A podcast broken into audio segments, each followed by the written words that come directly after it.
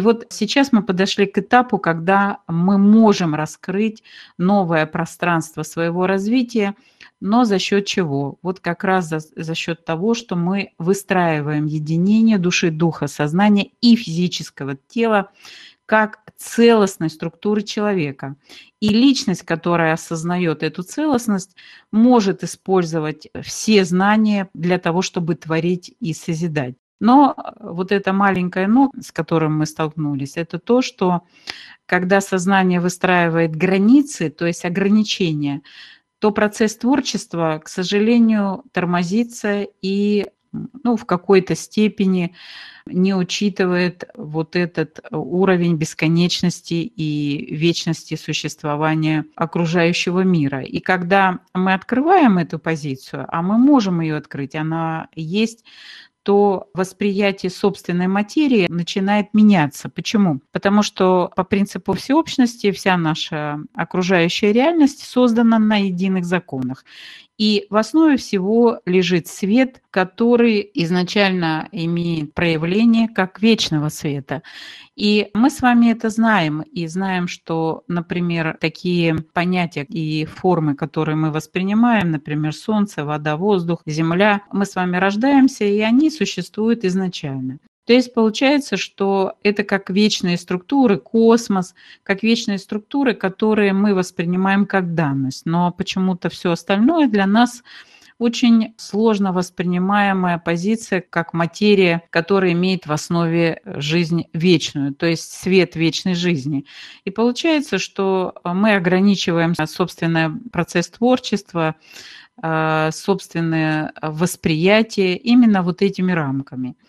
И для того, чтобы эти рамки раздвинуть, нужно внести в свое или подумать, скажем так, о том, что же такое э, с точки зрения создателя вечная жизнь. То есть почему вечная жизнь – это неотъемлемая информация его физического тела, и если наше тело – это проекция физического тела единого Бога на душу человека, то получается, что в нашем теле, потому что душа создает по этой проекции, тоже есть программа, информация о том, что тело может иметь стабильные связи внутри между микросистемами, такими как клетки, между органами. И весь организм наш может иметь вот этот свет э, вечной жизни и не разрушаться, а, скажем, быть стабильным и бесконечно развиваться.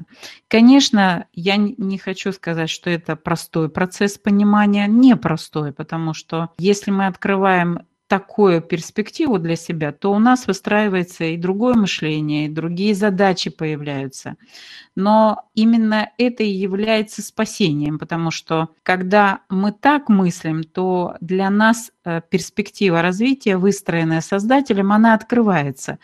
А в этой перспективе нет разрушения. То есть вот это стандартное а, восприятие, что в нашем мире должна быть борьба добра и зла или там еще чего-то, разрушение и так далее, это что неотъемлемая часть нашей реальности. В информации создателя, если вы посмотрите, то этой информации нет, потому что если бы она там была, то мир бы наш был нестабильным. То есть все бы разваливалось, атомы, молекулы вещества бы не могли бы находиться в том состоянии, в котором они находятся сейчас, вот, например, физической реальности. То есть получается, что есть некий пробел в нашем восприятии самих себя прежде всего. И когда мы восстанавливаем это внутри своего сознания, то есть понимаем, что есть внутри человека, внутри тела человека, внутри его сознания такие возможности и ресурсы, которые изначально там были заложены, и они при определенном правильном понимании организации мира внутреннего и мира внешнего могут быть активизированы. И получается, что душа, которая содержит изначально этот свет ну, вечного и бесконечного развития, идею Создателя, свет знаний, как строить эту реальность э, такой, как она изначально была задумана Создателем. То есть в ней есть план построения как тела, так и всей внутренней и внешней реальности. Дух – это величина, которая, безусловно, имеет внутри себя бесконечную величину. То есть это бесконечный дух э, бесконечен. Почему он не может поддерживать тело так, как это изначально в нем заложено? Дело в том, что дух внутри тела находится в замкнутом контуре, и получается, что вот эта ограниченность бесконечной величины порождает то, что дух начинает засыпать, и, соответственно, связи между клетками, органами становятся нестабильными и структура сознания, которая имеет в своем построении, пластовое построение информации, то есть есть некие пласты, уровни, которые позволяют личности человека, поднимаясь по этим уровням, нарабатывать духовные принципы, понимание, как организованной реальности и, соответственно, встать в ту позицию, где человек может уже управлять реальностью, а управление дано человеку именно как задача научиться творить, то есть научиться создавать и управлять информацию таким образом, чтобы реальность, которая развивается вместе с человеком, тоже приобрела бы стабильность и развитие. То есть каждый объект информации, который создается человеком. В нашем сознании есть понимание, как выстроить бесконечность развития каждого элемента информации, то мы с вами выходим как раз на ту позицию, которая заложена создателем в человека изначально.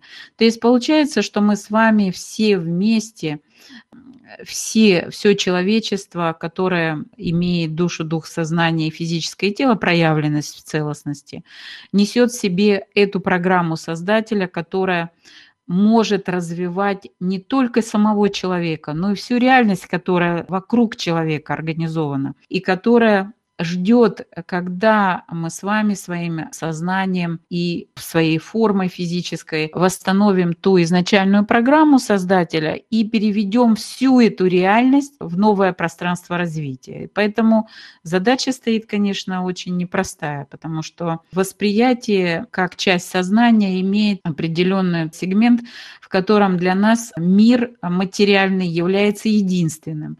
И духовная реальность не воспринимается как равноценная реальность материального мира. То есть духовная реальность, которая вообще-то является причиной материальной реальности, почему-то многими людьми не воспринимается как реальный мир.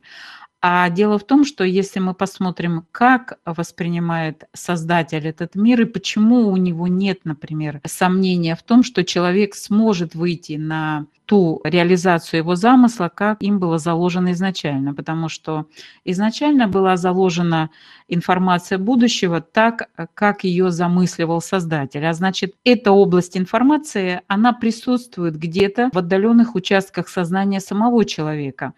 И если посмотреть, то как раз эта вся информация, как маяк, может нам выстроить тот путь и тот луч, по которому корабли проходят разные опасные участки. То есть если мы сонастроимся с этой э, задачей создателя, то есть поймем, от чего, собственно, хотел создатель, когда создавал эту реальность, и тогда этот замысел, это, этот луч света, который идет из отдаленной области сознания, может помочь ближним участкам сознания сонастроиться с этой задачей и обойти какие-то области информации, которые, возможно, могут быть разрушительными для сознания человека, для его тела.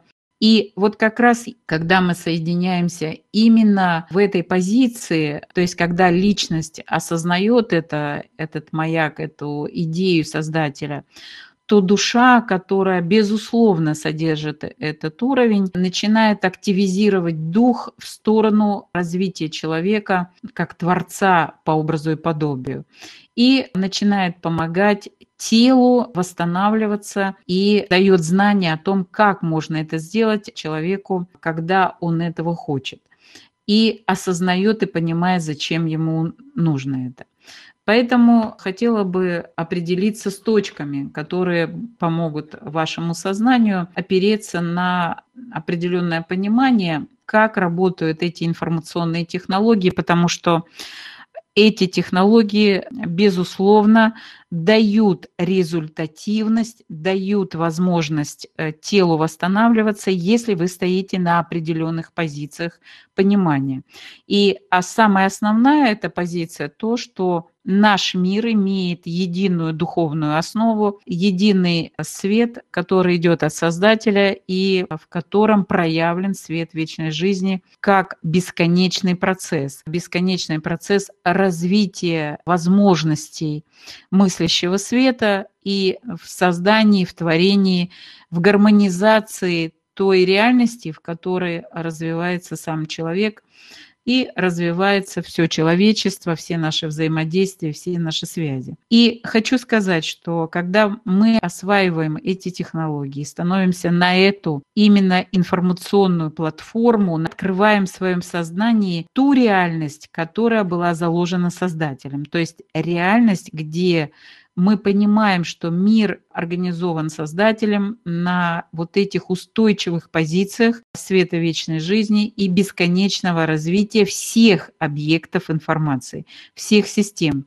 То есть, когда мы приходим к этому пониманию, то вся реальность вокруг нас с вами, то есть я имею в виду реальность планеты Земля, и того пространства, которое было доверено человеку, как то пространство, где он может научиться творить созидательно. Вот в этом и была свобода воли заложена, ну, если правильно понимать свободу воли выбора, что именно свобода была заложена в созидательности действий. То есть человек учится созидательно действовать и развиваться но только созидательно, без разрушения. И вот это нужно тоже еще понять, потому что свобода воли не вседозволенность, а именно умение создавать и созидать так, чтобы то, что ты создаешь, развивало бы мир вокруг тебя и внутри тебя.